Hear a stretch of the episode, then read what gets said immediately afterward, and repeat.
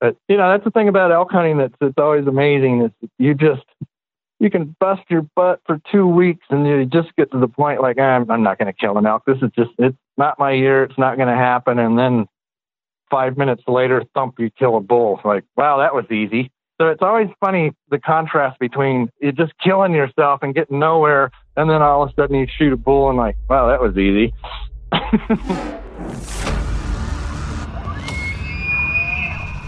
What's up, ladies and gents? Welcome to the Elk Hunt Podcast. I'm your host, Cody Rich. And if you're new here, this podcast feed is a place for all of the elk hunting interviews that I've done over the last six or seven years. Some are Wapiti Wednesdays, some are from my original podcast.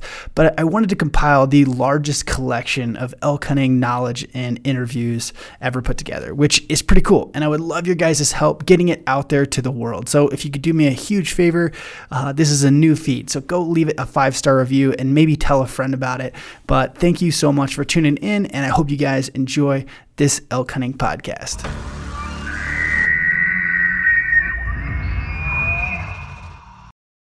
Alrighty, Patrick, welcome to the podcast. How are we doing? Very good. Very good. Been busy. It's that time of year. You know, Idaho, we're lucky we get to hunt, um, we get to bait bears here and hunt bears in the spring. So busy with that, busy with a business venture, busy with my assignment. So it's been, it's been crazy. Yeah. I, you know, I've had like a, a I would love to bait bears someday, just as like, I know it's way harder than people think, you know, and like I've just no experience with it. And, I, you know, it's my buddy Robert Hanneman. He's, he was uh, he's been telling me about it and, and whatnot. And I don't know. It's just something I've been interested in for sure for a long time. Uh, from what I hear, it's much harder than people think. Well, you know, I think pe- most people's perspective, you you fly into Canada and then a guide puts you in a stand and you shoot a bear and you you, yeah. not, you don't have a lot of work invested. And when you do it on on your own, especially you know down here in the lower 48 on public land, I mean there's there's hunting pressure. There's other people out there baiting, so it, it's a lot of work. And the, the best baits you've got to pack your bait in, you know, a mile or so on your back, you know, and sometimes it's two or three trips. So it makes for a very long day, and there's weeks and weeks of setup before you actually hunt. So it, it so it's much more rewarding when you you've got a lot of sweat equity invested. And, yeah. Um, you know, because the, the hunt, uh, you know, I, I can't say it's anticlimactic. You still have to do everything right and with the wind and and sit still and make the shot. And but um, you know, it's it's not like a, like getting a shot at an elk where where it's you know you just never know how it's going to go. But you know, and once you put your the more work you put in up front, the easier the bear hunt is. You know, when the hunt actually starts. For sure, for sure. It's totally understandable. Well, I got you on today. We're going to talk about elk hunting and uh, your book, Bow Hunting Modern Elk. Uh, one of my good friends, Sean Mellon, he like he that's his Bible. I think he's got every page marked. Uh, and so he's the one that turned me on to your book. And it's a great book. Uh, I guess we're gonna we're gonna dive into that. Give us a little bit of background. I would say, you know, bow hunting modern elk, uh, different than some tactics, some in the same. Uh, there's a few specific key things I want to dive into, but like as far as background for yourself, what's kind of your elk hunting background, so to speak? Well, I mean, I think largest among those, and I mean, one of the huge advantages I have over a lot of outdoor writers is I was a guide and outfitter for 23 years in the Gila region of New Mexico. So, yeah, I've got unlimited antidote and, and um, you know, I've seen every scenario under the sun guiding hunters. So, um, you know, and that's, I think that was pretty evident in that book. You know, that, that's, um, that's all, you know, lots of experience from guiding, not just drawing a tag every other year and, and hunting myself for a week or two. You know, that's just uh, months and months and years and years of, of nonstop elk hunting, yeah. guiding, guiding hunters. So I, I think that really gives it some really deep insight, you know, I think. And, um, and I think, you know, one of the things that, that I've noticed about elk hunters is they seem to get stuck in a single rut. Like you'll have guys that want to do nothing but sit on water holes. You'll have guys that want to do nothing but call. And I think, you know, I really stress that throughout that book that you've got, if you're going to be consistently successful, you need to be you know, a better rounded hunter. You got to have a deeper bag of tricks and, and, um, you know, go with the flow because I've showed up on hunts where you think you're going to call or sit on a water hole or whatever, and things just don't go right. It rains and the water holes are no good. The gets hot and the bulls get tight lipped, and so you really you've got to be you've got to be very flexible and you've got to be you know willing to try other tactics that maybe aren't as fun. You know, if if you want to be successful, because you know calling up elk is like the ultimate, obviously. And for other people that aren't maybe in the greatest of physical shape. I mean, sitting on a water hole is very successful, but you know, there's there's so many other angles to it, and you know, and like I said, some of them aren't as fun. You know, and you get super hot weather and tight-lipped bulls, and you have to um, start, you know, glassing and spot and stalking like you're hunting mule deer. It's obviously not as fun as chasing bugling bulls or if it gets super hot and you got to get into the black timber and still hunt, that's even less fun, but it, it can be successful. And sometimes you got to do what you got to do, you know? Yeah. And I think the real, I mean, 100% agree. I am very much a student of the game and that I really want to learn all the techniques and kind of implement them. Uh, and even if I find one that works, I've found systems that work for me. I'm still very interested in, in trying new things and, and testing new stuff out. Um, I think the real key is knowing when to pull which trick out of the bag. Uh, and that can be really hard. Is like knowing when you need to switch it up and when you need to start still hunting or when you need to like sit on glass and and like make these executive decisions of like, okay, we got to change up the game plan because this clearly isn't working. And I mean, sometimes it's like it's clear as day, but I think a lot of times it's the subtle like differences in time. It's like not spending five days doing the wrong thing on a seven day hunt is pretty key to being successful. Right, and you, you really need to be able to read the situation and, and um, roll with it. And you know that's especially true with calling. I think, I think the biggest problem with calling, and I you could you could apply this to any species. I mean, turkey hunting and, and elk hunting are much alike, but it, it's you've got a lot of people out there calling that don't know what they're relating to that animal. There, there are a lot of people out there calling that aren't able to read what that animal is telling them. And, you know, again, the guiding thing, that's just where years and years of experience come in. I mean, Gila bulls down in New Mexico, they got called to a lot and not necessarily even by hunters. There's just a lot of guys frustrated because they couldn't draw tags. So they just go out and call in bulls for fun. Yeah. And so, you know, you had some, I hate to use the word educated, but you had some bulls that were pretty call savvy. And I mean, while I was guiding, I mean, I carried calls everywhere I went, but I didn't use them that often. But still, I managed to call in bulls for for clients. It just you would see a certain set of circumstances and go, all right, this is going to work right now, you know.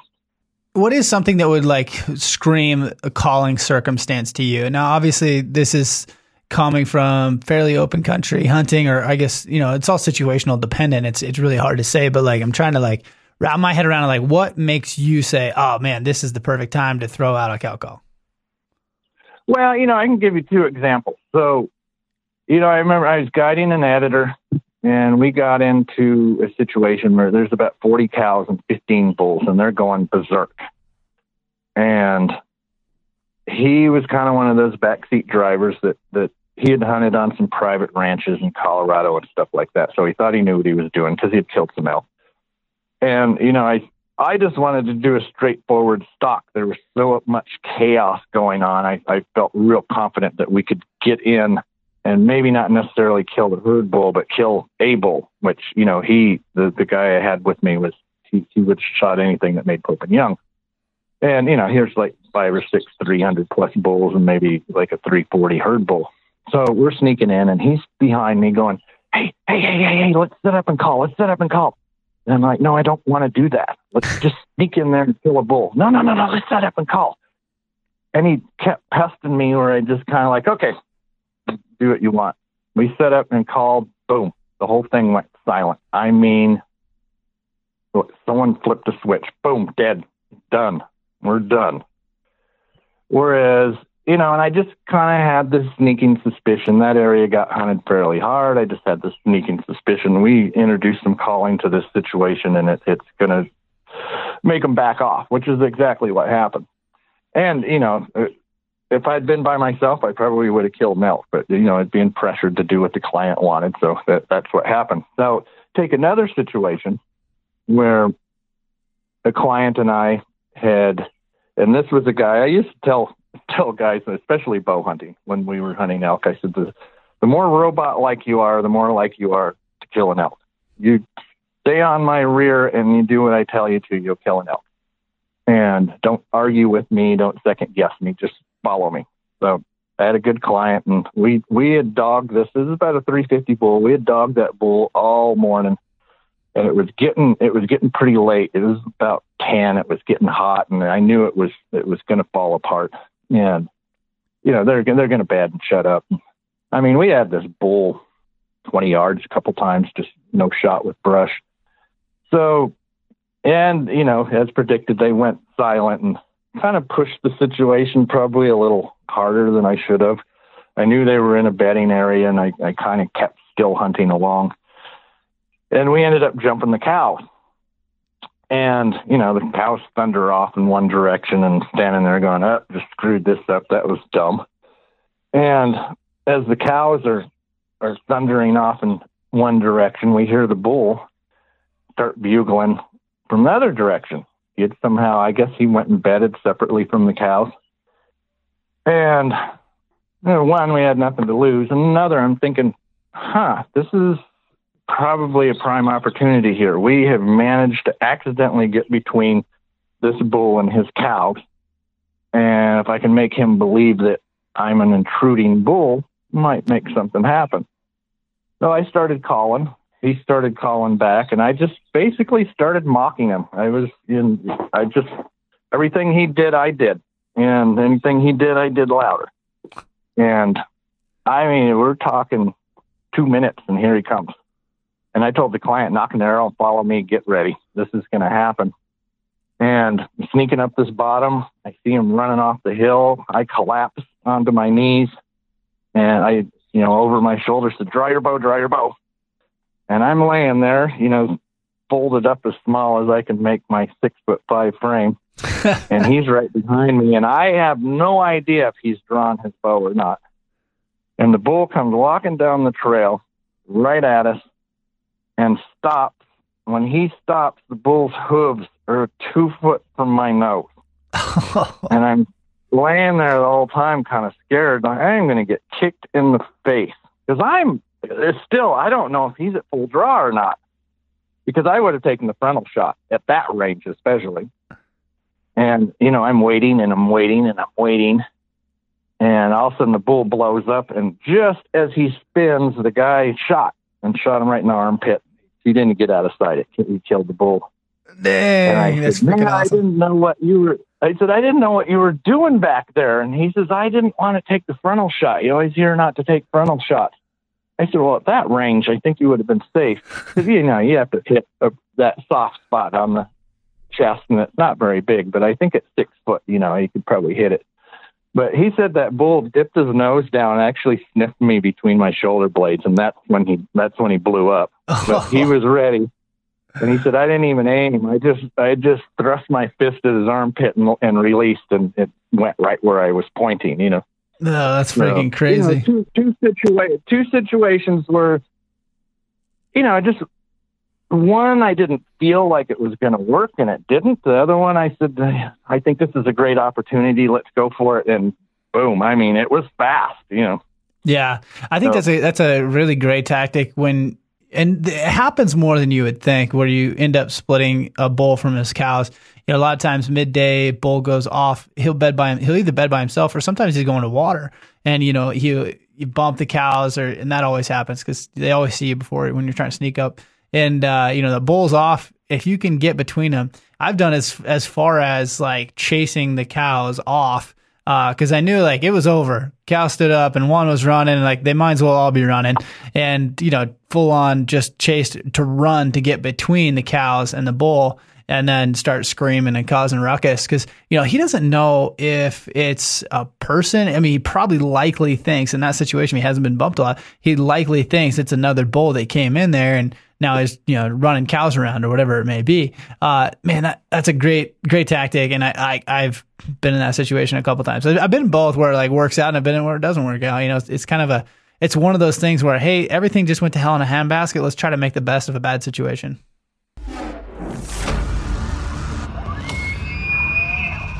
Hey guys, real quick interruption to tell you a little secret that I picked up. And if you want to be a good elk hunter, there's one thing that I've noticed that every great hunter I've ever interviewed does that almost every new elk hunter does not do. And it's having a system. And in my own quest to become a better hunter, I set out to learn from all of the best hunters out there. And the one thing they all have is a system that took them years to develop. If you want the blueprint that I've developed after hundreds of interviews, go check out the new Elk Hunt 201 course. It's a four step system for being a more successful hunter. This is the fast track that took most of these guys 10 plus years to develop, and even myself.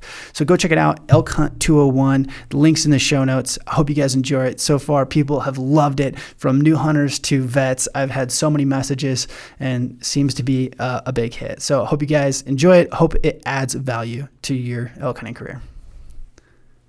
Yeah, I don't know if that's something I would spend too much time trying to do on purpose. No, but, for sure. No, no, no. You know, being able to read the situation, you know, instead of throwing your hands up and like, oh, I just blew it, you know, being able to read the situation like, all right, this is might work to my advantage. And, you know, that's the biggest part of of calling and it's also the most difficult part is gaining that experience to where you do recognize your opening and um there's just certain situations where you're just absolutely better off keeping the calls in your pack, and it's, um, and you know, there's no no way for me to really say here's five rules for that. It's just experience and reading the situation and, and recognizing when when a bull might be vulnerable. Yeah, I mean, good decisions come from making a lot of bad ones. That's regional too, because um, you know, up here where I live in northern Idaho now, it's basically like Roosevelt hunting here. It, it's very thick. The, the um, elk live in reproduction, um, clear cut logging country. Mm. And um, they, you know, they go out in the clear cuts and the open meadows and stuff this time of year. But, you know, by the time they're hard horned, they, they know where they're safe. They don't spend a lot of time out in the open clear cuts where, you know, you could actually glass them up in stalk. But, um, you know, they they burrow into that the thickest, nastiest, like 20, 25 year old um, clear cut that you can't see 20 yards. So, you know, calling's really important here. So, you know, it becomes a game of numbers. I mean, you really have no choice because you're not going to spot and stalk bulls here on a regular basis. A lot of still hunting up old logging roads. So you really have to depend on calls to bring that bull out into a, a, a shooting lane. Yeah. And I know here it's really common. Oh, it's say I call in 10 bulls in a season, you're going to get one shot out of that. It's really common to call bulls in here to 20, 25 yards and not have a shot. And well, you know, and here's a situation, another situation of reading, reading what you, what you have going on in front of you. And a couple of years ago, I was you know, hunting here in, in northern Idaho. And I had wrecked my shoulder the year before. I was only shooting about 53 pounds. Um, it's recovered now. I'm back to my normal 70 pounds, but I had this, I had dogged a bull all morning, couldn't get on him, wasn't responding to calls at all. I mean, he was actually making them reseed, but I was able to stay on him and maintain contact. And he holed up in this really super nasty spot and he was bugling just often enough, you know, that I could keep my bearings. So I slithered in there. It took me a couple of hours, and I mean, by now it's like noon. It was really unusual that he was still talking. And so I get in the middle of this. I finally find him. He's about 25 yards away, and I can barely see him. And I start glassing, and I see he has a couple cows with him. So obviously, one of those cows was probably coming into estrus, and that's why he was vocal. That's why he was hovering over her. So I thought, well, you know, there's no way I'm going to sneak up on these things. It's too noisy and, and, and thick in here. So I stuck the bugling tube in my armpit to muffle it a little bit, and I just dealt out this real squeaky, know, young bull bugle. And of course, he starts talking, talking. So we're going back and forth, and then I, I get louder and louder. We go back and forth for 20 minutes. He, he's not budging. He's hanging out with those cows. And for whatever reason, the cows just decided to make a break for it. Maybe they decided I sounded better or they just wanted away from that bull. Who knows? They, they, the cows started to come to me. And as soon as that happened, that bull was going to come kick my butt. But that bull came in. He is a good bull for this part of the world, about a 336 by 6. That bull came into nine yards, had him at nine yards for 15 minutes, and I did not kill him. I could not. I couldn't take the shot. There was, if I'd been shooting 70 pounds, I would have clipped the back end, the back side of his shoulder, and I would have killed him. But with 53, I just wasn't confident enough to do that. So he finally made a move, and you know, at nine yards, I you know tried to draw my bow, and it blew blew right up. But yeah, that was a pretty interesting you know scenario of, of um, calls working, and that I guarantee you that bull had been hunted hard. That was a really easy, accessible, over the counter area. So yeah, um, that is crazy. Nine yards can get a shot. Um, one of the things you were mentioning, and actually I wanted to bring it up anyway, was uh, in chapter seven you talk about dogging the herd or dogging elk. Um, explain to people what that means, and, and I want to dive into that and kind of talk about your perspective on that. Yeah, dogging is actually my favorite way of hunting elk, and basically where we started doing that a lot in the Gila, where you know the Gila's not necessarily wide open. You have wide open areas, but then it can get pretty thick in a hurry. You know, you get into the um, juniper, or you know, even into the the, the pines. But what dogging is, is you've got a herd bull that has a bunch of cows, and maybe he has a couple satellite bulls, you know, hanging around the fringes. But you are not going to call that herd bull in you know, and I can't emphasize that enough because that's one of the problems with educating elk is people calling to elk that are, are never in this lifetime going to come into them. That herd bull is not going to leave 40 cows to come investigate your calls.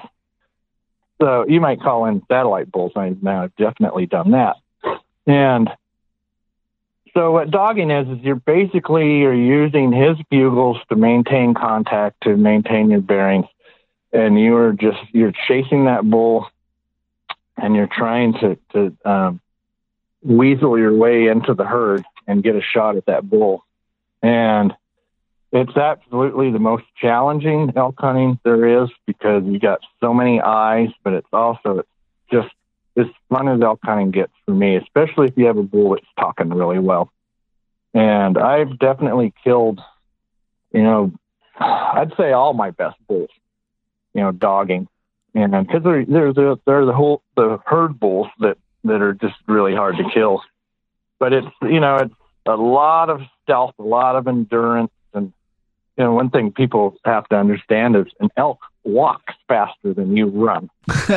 so if you've got if you've got a herd that's going somewhere, usually you know they have a a feeding nighttime feeding area, say a bunch of meadows or a farm field or whatever, and then they're heading to bedding areas. And elk are so big, I mean, they don't think anything of going six or seven miles to go to a bedding area. And you know, you're just basically trying to maintain contact, trying to catch up, and then you know, usually late in the morning, unless you know, you unless you just have terrain where you're able to cut them off somehow. And then you know, when once you you engage that herd, once you start running into elk and you can see elk, and then you you know you're weaving and sneaking through the herd trying to get to the herd bull. And to me, it's just the ultimate. It, to me, it's the ultimate elk hunting. Yeah. And um, and especially if you have some satellite bulls in there that are causing a ruckus, and I mean, it can it can really get fun. I want to I want to talk about moving within a herd. Um, I think that's one of the most underrated skills and probably the least talked about uh, out of anything. Um, you know, it's very difficult to to keep a keep up with the herd, a keep up with the herd and not get seen, and you know just keep a low profile. Not let alone you know try not to get bump satellites or push stuff through. So um, when when you start dogging a herd, do you have a preferred time of day? Do you like when they're coming from bed to feed or feed to bed, or you know, like, or is it just like, hey, let's get on this uh, bull as soon as I can? You know, you you you just get on them when you can get on them, but the you know the wind is everything, obviously. So a, a big part of successfully dogging now because you've got to really develop a feel for wind, and you've got to be you've got to develop a, an ability to read how terrain and sunlight is going to change the wind as you're moving. And uh, sometimes you you've got to gamble. Other times, you know, you're like this looks like a wind trap. I better circle just to be sure. And, yeah. You know, insurance. Like I'm gonna hit that I'm going to hit that sunny hillside over there, and the wind's going to be going. The thermals are going to be going up instead of down. I better circle up uphill, or you're going to go into a shady draw, and you know it's going to get cooler in there. The thermals are going to be falling. I better circle and get down below, just as insurance, because you charge right in, and the wind changes unexpectedly, and boom, it's done. You know, which is what happens most of the time. I, the wind is always what gets you. Um, well, I shouldn't say always. I mean, every once in a while you just bump bump one. But you know, there too, calls can help you. I've I've just ran smack into spikes or a young cow, and you know, you give her a, a little cow chirp and settles them right down, and and they go about their business.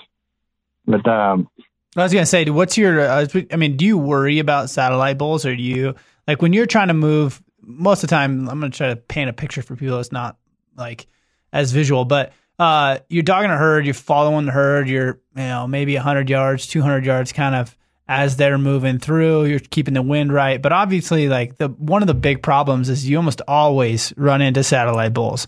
And most of the time, well, cows, lots of cows. Yeah, cows. I mean, cows are detrimental. I feel like I can get away with more with satellite bulls than I can with cows. Like cows is like, oh, don't let a cow see you. A spike sees you and he's not a part of the herd. I mean, I had it go. I've had it go multiple ways. I've you know been dogging a herd and all of a sudden there's a spike standing there 15 yards away from me and he's 100 yards away from the herd but decides it's a great idea to run right through the middle of the herd um, you know those things happen but i've also i've also had raghorns that you know look right at me run away i keep stalking dogging a herd and then they here here comes that raghorn again like just no idea so I would say it's like I always tend to if I can make sure they're to spook away from the herd, I don't really care if I bump uh, uh, a satellite. But I, am curious, like, what your thoughts are if you if you try to. Yeah, I you know I think as a general rule, I'd try not to spook anything. But I've I've noticed that you know big herds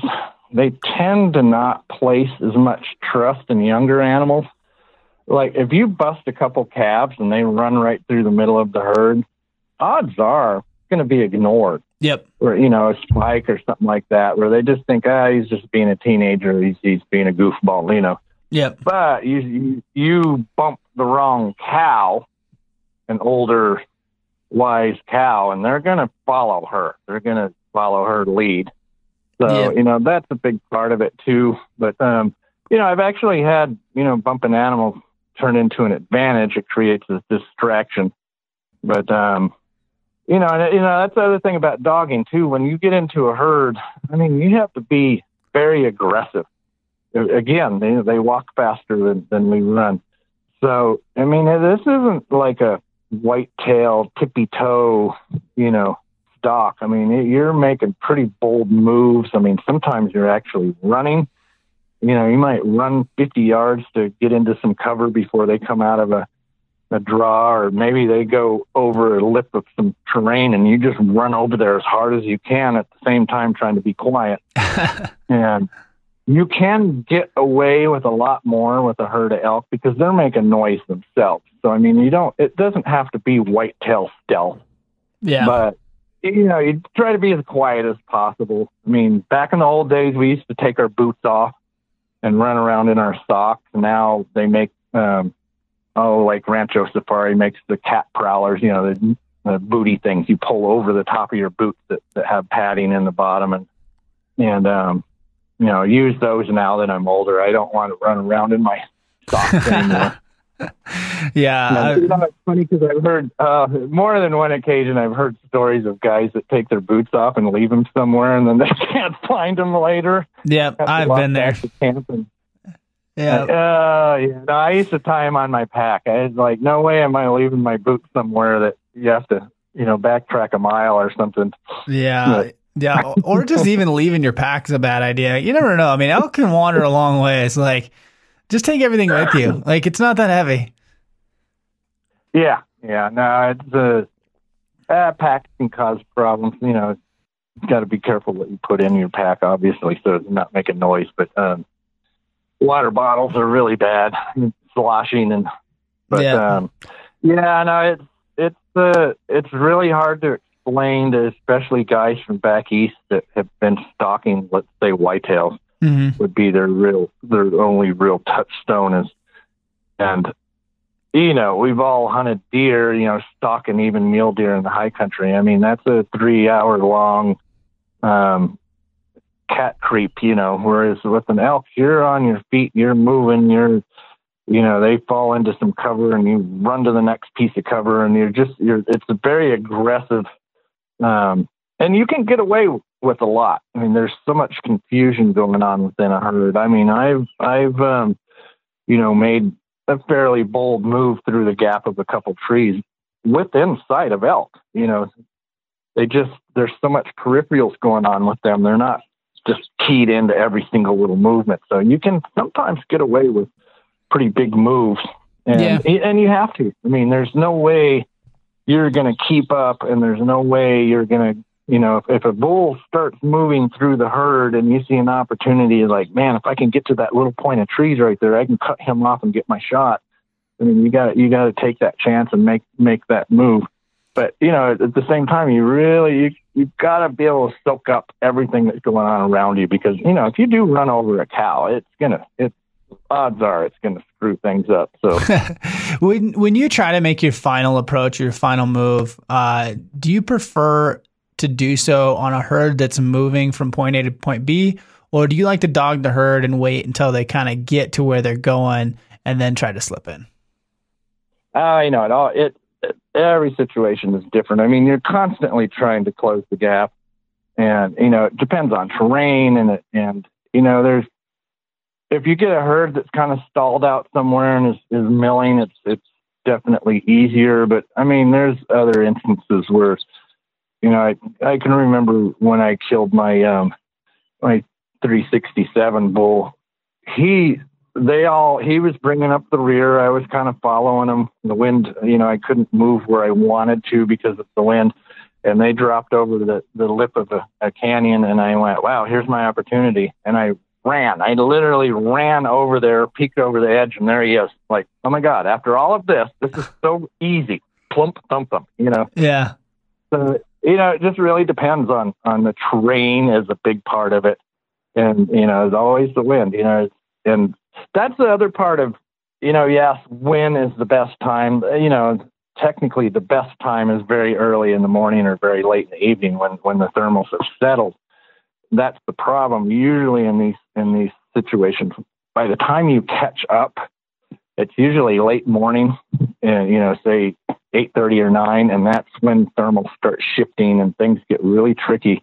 And that's when you really have to think ahead. You just you get you get into this tunnel vision where you're trying to close the gap on this bull, but you really got to think things through. All right, the you know sunshine's you know hitting this hillside where I'm standing, and they're going to go into that draw. You really got to anticipate what are the thermals going to do when I get there, and you know plan accordingly. So it, it's a it's a real you got to use your brain. That's probably what's fun about it too. You know, you got to use your instincts, and well, that's another thing too. I should probably bring up there is trust your instincts because I've got one buddy in particular that I hunt with, and, and he's a whitetail guy. He um, hunts with nothing but but primitive gear, and he will not sit in a tree stand. And he kills a big buck every year, um, stalking on the ground with recurves. But he, he lives in Kansas. But when he goes elk hunting with me, he drives me crazy because he wants to overthink everything. He wants to stop and have powwows, and I'm just like, dude, I am working with my instincts. Quit breaking my rhythm. You know. Yeah. Quit, you know. You know, one of the one of the things with dogging the herd, um, I've seen a lot of people make mistakes, and by a lot of people make mistakes, I mean I've seen myself do it. Uh, is that you know the inherent timeline of following a herd and getting a shot opportunity looks a lot like I find elk bugling at daylight because that's when they're bugling, and I get close to said herd you know, late morning because that's how long it took me to walk that far. Uh, I finally catch up to said elk with late morning, which equals wind shift, swirly, swirly, and elk about to bed right. down. So super hyper aware and things go sideways. You know, it's like, so like going back, you had kind of talked about like managing that timeline and just, and thinking ahead three steps. I think that's a big one. I really do. I, I would rather, you know, you can make attacks early morning. When elk are moving faster in my opinion i think they can you know they see less they're less aware. There's more chaos going down than you know when you first start to settle down or whatever like when they first go to bed or like start to like mill around like they're very like looking around making sure that you know it's a safe area. And if you're that's the time you're trying to make that approach it's the wind is going to be swirling because, like you said, the sun's now up. It's starting to change. The thermals are shifting, which they haven't shifted completely, so it's just swirly, swirly. Uh, and so it's like, like you said, you know, managing your timeline is really, really important. Or just thinking about that, like, hey, am I going to make it to this herd in time to make a strike, or should I just wait a little bit? Well, and that's one of the things where I tell people elk hunting, you can't be in good enough shape to elk hunt. I mean, when I was guiding, I could run a marathon without training. I'm getting older now and I can't do that anymore, but it's still very important to, to keep yourself in the best shape possible. Because of that, you, you know, like where I'm sitting on, on the, my back porch, I'm looking across the canyon where I often see elk on these benches over here. It's three miles over there. If I wake up at very first light and I glass across there and see a big bull, I have to get over there as quickly as possible, or I'm not going to get there in time to even be in the game. So, you know, at first light, you get on a bull bugling or you glass a big herd out in a meadow, you got to run. You got to get there as quickly as possible. Time is of the essence. So you lollygag over there, you may get into the game, but you just lost an hour that you could have been maneuvering in, instead of just, you know, walking over there. Yeah. So yeah, you know, you you have you have a limited time frame. Uh, evenings are maybe even worse because it's going to get dark and you have to quit shooting at some point. So, although you know, I tend to like evenings because it's like the hunting gets better with each half hour, whereas in the morning it's the opposite. It gets so, worse. yeah, yeah, it's just going to get hotter and worse as you go. In the evening, it just gets better. Yeah, and you know, even getting on a on a herd and you know darkness falls and you're on a herd and they're going berserk. I mean that's still a good thing. You know where they are. You know where to come back. You got you got a um, a line for morning. But um, I've always enjoyed evenings much more. But yeah, it's about fifty fifty on kills morning to evening. So I can't say one's better than the other. I just enjoy evenings better. Yeah. Uh, one of the things I want to ask you a little bit about is um, the Gila. So one of our Patreons, uh, one of our listeners, uh, drew a. He actually won a hunt with me, and we're and then from there it was like okay. Let's ha- put him in for some tags, and we ended up putting in New Mexico, and he drew a 16B early tag. So, uh, the we've been kind of talking a little bit about that hunt. We've been kind of going over strategies and whatnot. Uh, so since you have quite a bit of experience there, I'd love to pick your brain a little bit um, on that. I mean, I don't have. I've hunted in Mexico a few times. and it's very different than what I grew up hunting. Uh, similar to some of the Montana stuff, but at the end of the day, it's like it's this whole new beast. Uh, it's a you know the wilderness hunt's pretty crazy. Uh, been scouting a little bit. Seems really like you said, it's not open, but it's it's not all timber either um, you know, a lot of remote terrain. Uh, in your opinion, on that early Gila hunt, wh- should I be looking at calling or just glassing? Uh, you know, depending on what what you know, you never know with the weather, but uh, I would be looking at water holes for sure. I mean, that's uh, that's interesting you say that because when I I looked at it, it seemed like there was a lot of water. Yeah, there is, but um, they're always going to have their favorite water holes, and you know, if, if you get down there in early September, I mean, it's New Mexico after all. I mean, it can be 85, 90 degrees in the middle of the day. It's it's um, that early season can be pretty hot, or or not. You know, you never know. I mean, you, you definitely have wet years, and it, it sounds like they're back in that cycle, which is when I guided down there. When I started, I should say, guiding down there in the in the um, early to mid 80s it was wet. We were in El Nino years, and it's funny because I can remember complaining to a rancher that when it, we started getting droughty, they're like, "Man, this is terrible. It's you know, this is it felt droughty and dry." And he laughed at me and he says, "You kids that grew up during that El Nino years don't understand. This is normal. this is the dry and the heat." But anyway, so yeah, yeah, you never know. It sounds like they're maybe back into a wet cycle down there again, and moisture's definitely improved. But even then, you know, wallows, even if there's too much water, find wallows. Wallows work really well down in that part of the world. And if nothing else, just a place to kind of hang out and wait for them to get fired up and, and then go after them.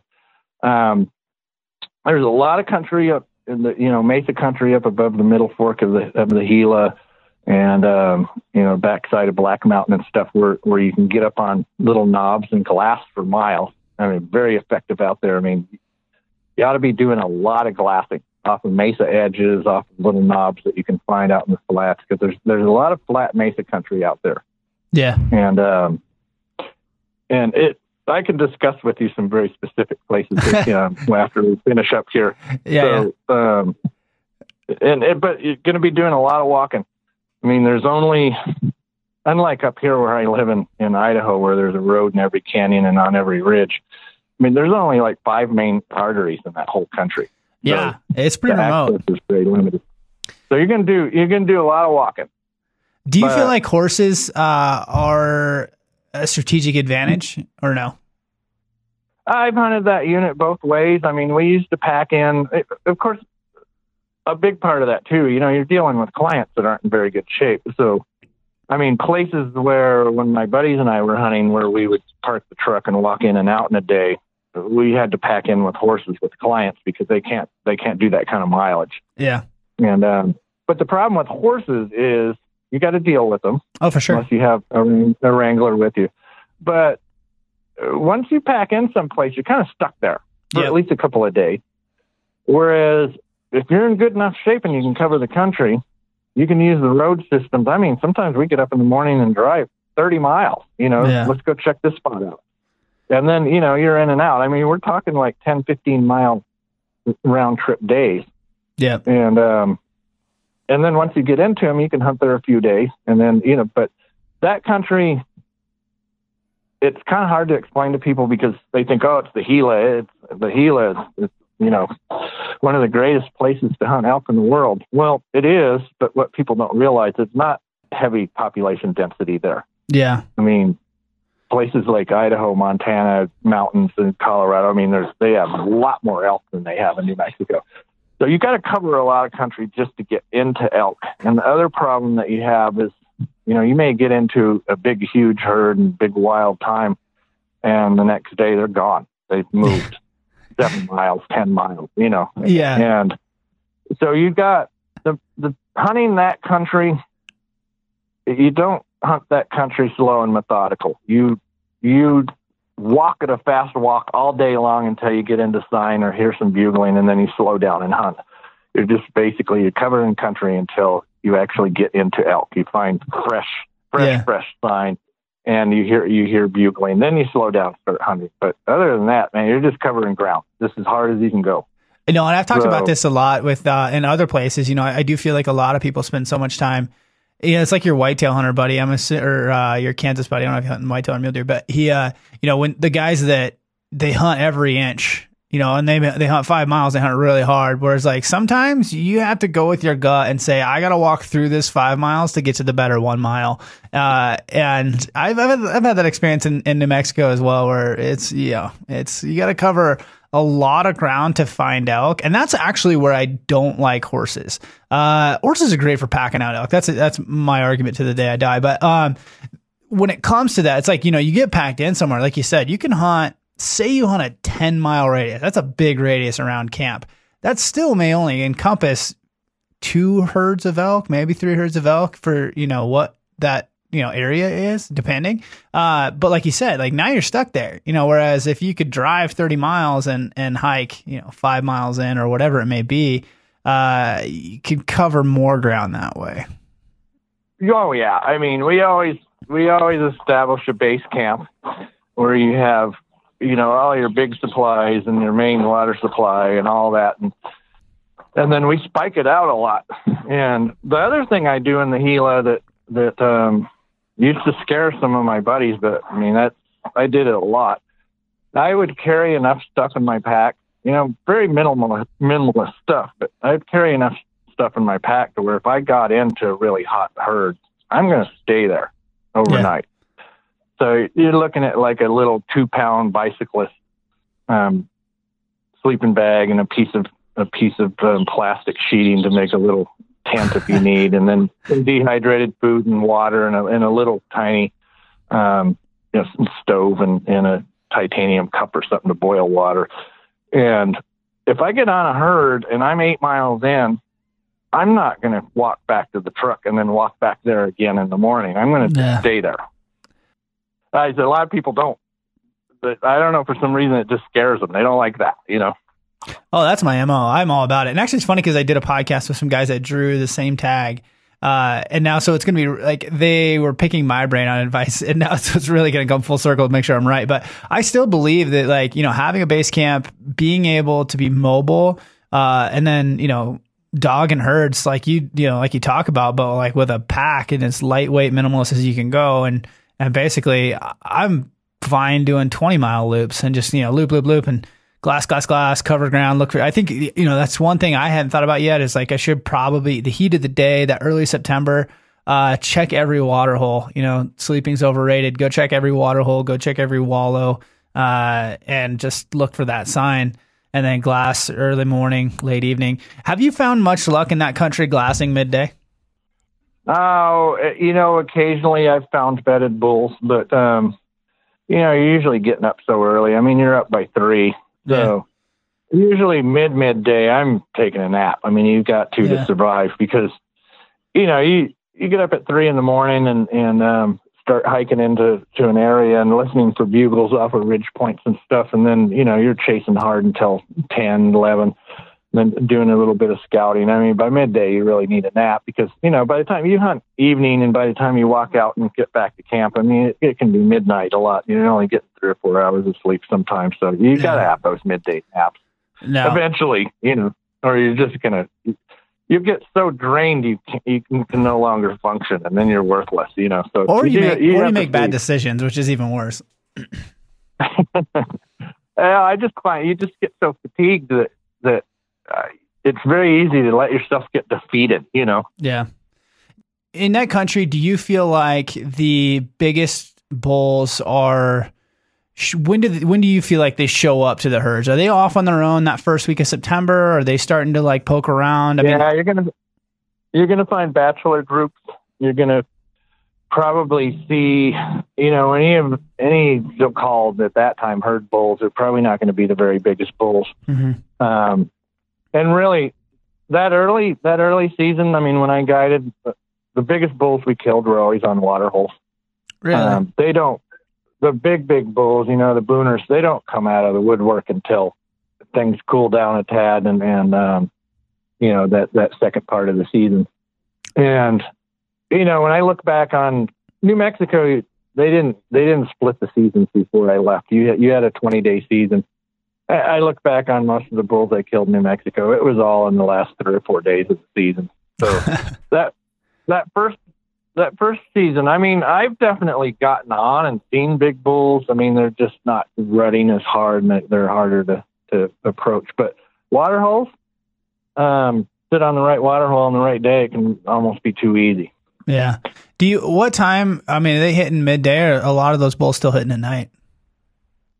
Uh, evening, morning, you never know. I mean, I can I can remember one time we were packed into a wilderness, and um, we had to filter our water. There was two little slimy ponds. We had to filter all of our water to survive back there, and so we'd done it. You know, we'd done it all morning. My buddy and I told the other guys, "We're gonna go run down and pump water. It's our turn." And it was like noon. We're sitting there pumping water, and I hear a splash. I look across the pond, and there's like a 360 bull standing there looking at us. Oh, Like 12, 12 noon. You know.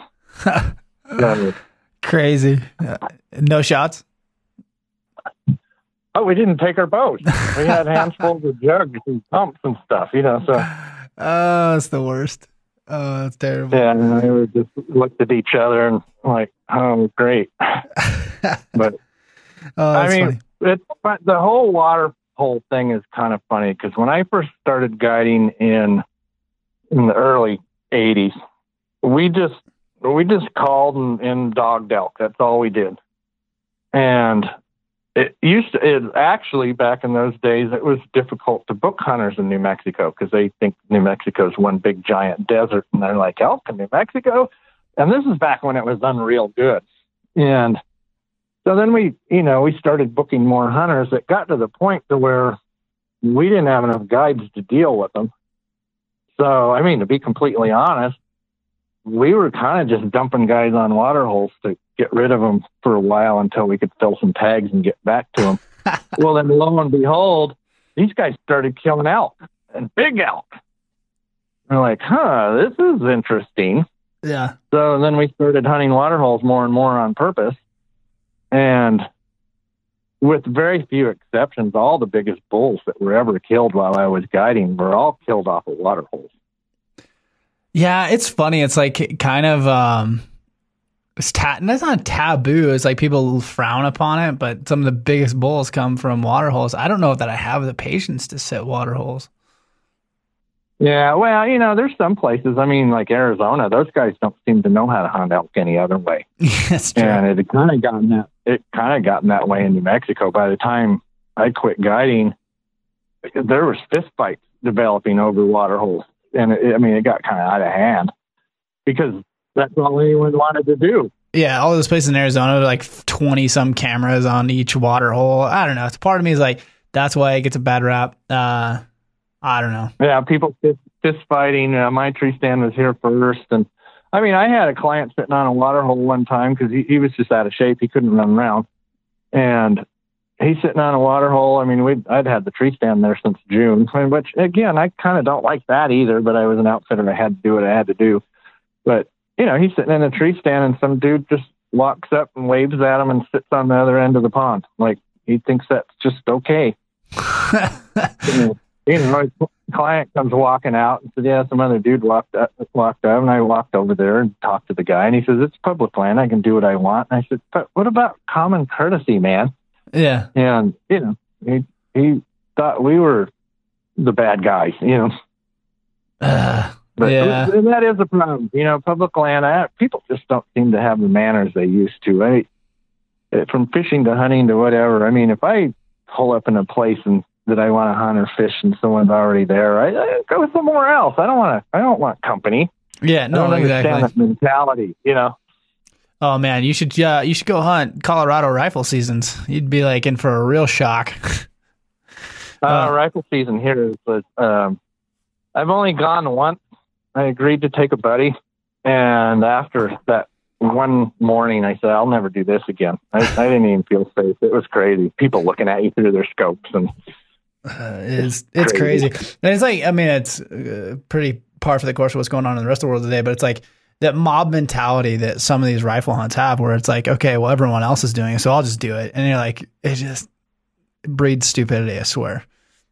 yeah, the, the I don't know. People aren't as polite as they used to be. That's for sure. Yeah. or you know, I think I think people of live in big cities just kind of get used to bullying their way through life, maybe, and I, I don't know what comes from. It's, it's um, Yeah. Yeah. And, you know, I don't know what to say about it. I just don't get it. I mean, when I was outfitting, I mean, I had situations where I can remember I had a guy setting up on a water hole, bunch of wallows in a water hole, and in New Mexico, it's legal, not in the wilderness. It's legal if you kill an animal, you're, they allow you to drive off the road to retrieve it. They'd rather you not waste meat than you know mm-hmm. drive off the road. And so, anyways, there was a someone had driven up there, you know, at some point in the in the past, and they and obviously muddy. They made ruts. So then a road developed. Well, Forest Service came in and blocked it off, put signs, you know, no motor vehicles, blah blah blah. So I'm parked there waiting for my guy that's sitting in the water hole, and this whole fleet of four wheelers starts driving around me. I'm going to drive around the barrier, past the signs. And I jumped out of the truck and I said, Hey, what are you doing? They, oh, we're going to drive up here. And I said, This road is closed. Can't you see that? Like, well, who put you in charge? You know, that, that attitude. And I said, Well, I have a guy sitting up there. I would rather you not. And he goes, It's public land. I can do what you want. I do what I want. And I said, All right, that's fine. I'm going to run down to the Forest Service while you're in there and notify them, and then they turned around and left. But then cussing at me, you know. Yeah. signs that say no motor vehicles, and they're driving right around them. You know. Yeah. While I'm parked there. Yeah. I, I just don't get people. You know, it's amazing. Alrighty, one last story. Uh, biggest bull from New Mexico. Do you have any good? My story? biggest bull. Yeah. Actually, that's a good one because I um I had seen this bull a couple of times, and apparently a couple other guys had too. Whenever I killed that bull, there were some really mad guys. But um, it's a bull was a set, seven by eight, scores three eighty six, and I had seen him a couple times. I knew he was in the area, and I found a couple wallows up on top of a ridge on the fence line. I thought I'm going to get out there early and I'm going to sit on these wallows and take a nap because there's you know elk sign all over them, and it was in that area that bull that bull had been using. So I, I was sitting there and I fell asleep. Pretty soon I hear thumping and flashing, and I, I sit up, and there's two bulls in this wallow. One of them, the, the seven by eight. And I, oh my god, oh my god, you know. So I, I grab my bow and don't get a shot. They won't. They won't stand broadside, and then they hop the fence and they they wander off. And this is early, like maybe four or something. So I grab got grab all my stuff. And I sneak down there, kind of the direction they went. And then I hear a bugle way off. I said, that can't be him, but at least I got a bugle going. Now it's, you know, maybe 4.30, you know, good, good early start. So I sneak down there. Takes me a while to catch up with them. And I find this big, huge herd out in the wide open meadow. And one of them is, is this big bull. And so I'm sitting there on the edge of this meadow. There's no way I can get to him. It just watching them. It's getting dark quickly. And I thought, ah, just drew around. I start cow calling. Bull's uninterested, of course. And I do this for about 10, 15 minutes. It's getting darker by the minute. And here comes two cows peel off the herd and start moving towards me. So I'm still thinking, well, this, this isn't going to amount to anything, but I can entertain myself with these cows. So I keep calling, and the cows keep coming closer and closer. And I don't even have an arrow nock. My bow's just sitting beside me in the grass, and I'm playing with these cows. And the bull's like 100 yards away. And these cows get out to about 60 yards, and all of a sudden this bull starts screaming, and he comes charging over, and I'm like, oh man, he's going to cut them back into the herd. I nock an arrow, get my rangefinder ready, and he circles around to cut those cows back into the herd. And I hit him with the cow call. He stops broadside, ranged it, thump, thumped him at 60 yards on the dot, which was the longest shot I'd ever made on elk at the time. But I'd been practicing. I had been shooting jackrabbits when I lived in New Mexico. That's I spent my summer shooting jackrabbits. That was my my training. Yeah, and it's um, it was really good training. You know, small targets and and long shots and um, you know real targets and a little bit of pressure. And so I was really confident. And, and but anyway, I thumped that bull at 60 yards because I called in these two cows and he came to cut them back into the herd. And it was just one of those things where I'm just sitting there like, nope, this isn't happening. I'm done for the day and I'm just going to play with these cows. And it ended up working out, you know. But you know, that's the thing about elk hunting that's it's always amazing is you just you can bust your butt for two weeks and you just get to the point like I'm I'm not going to kill an elk. This is just it's not my year. It's not going to happen. And then five minutes later, thump, you kill a bull. Like wow, that was easy. So it's always funny the contrast between you just killing yourself and getting nowhere, and then all of a sudden you shoot a bull and like, wow, that was easy. Yeah, that is like the most accurate statement ever said on this podcast. It's like, you know, when least when you least expect it, it's gonna be like, whoa, that just happened. You know, like I cannot believe it. And it's funny because you work so hard for all year or whatever years, and then all of a sudden it's like, oh, holy crap! That feeling when it when it kind of comes together and you launch that arrow and you watch that ball fall, you're like okay, that just happened. You know, it's the best feeling. Well, it's funny because you, you know, you felt hopeless this whole time. Like, like you haven't even had, had a close encounter. Yeah. And then all of a sudden you shoot a bull and you're like, oh man, that was too easy. I shouldn't have shot him. I should have waited for a bigger one. And then, you know, then you're like, you idiot, you're just, you know, saying, I'm going to kill a spike last week. Now you're, you know, complaining about a 320 bull or something. Like, yeah. Oh, I should have held off. That was too easy. so, so accurate. Uh, well, thank you, Patrick, for jumping on the podcast. If anybody hasn't yet, I highly recommend picking up his book. It's Petersen Bowhunting's uh, Bowhunting Modern Elk. Uh, it's available on Amazon. Is is that the be- best place to get it, or would you like people to shop somewhere else? You know, I, you know, I haven't paid attention because um, – you know, that company got out of the publishing business and then, you know, I was trying to get the rights back to it so I could do a revision. They wouldn't give it to me. And um, I, it's out of print, but it's interesting because I've gotten on like eBay and Amazon and I've seen copies going for 65 or $70, which kind of blows my mind. But yeah, uh, that's funny because I just looked, jumped on Amazon right now. It's like $70. Holy crap. It's kind of it's weird. It's it's like it's become kind of a cult classic kind of thing with the elk hunters. I mean, even Larry D. Jones himself, you know, gave it huge praise, and so it's kind of fun. It was kind of really um, really cool to do something and and and have it so well received. But yeah, I would like one of these days. I need to do a revision of that. I think by copyright law, I think I can change 25% of it and own it again, but I just haven't been able to get the rights back to it, which I don't know why, because they're not doing anything so with yeah. it. So it's kind of a little frustrating. But um, I, that's always in the back of my head. I need to update it because that was, oh, I don't know, 10 or 15 years ago now. And yeah. some of the, oh, some of the hotspot information is probably fairly valid still, but it could definitely be updated, and especially the equipment part of it could definitely be updated. So, and I've gained some more perspective, you know, hunting in Idaho, you know. Um, yeah, it's it, it's it's in the back of my head. No, well, it's a great book. I think it's a classic. Uh, yeah, like you said, I know I know a fair number of people that like hold that as the holy grail. So uh, it's a great book. I'm sure prices are going to skyrocket now that we did a podcast about it. Uh, so, so, I should have just. I, this is what I should do is like get uh, a podcast scheduled, buy the rest of the books, and then uh, do a podcast with that person and sell them for like twice as much. I did. Uh, what I guess that Elk of North America book has like we've talked about it a couple times on podcast, and it's like skyrocketed. I should have bought multiple copies. Uh, but I think I only have like 10 copies of my own, you know. You should sell them on eBay.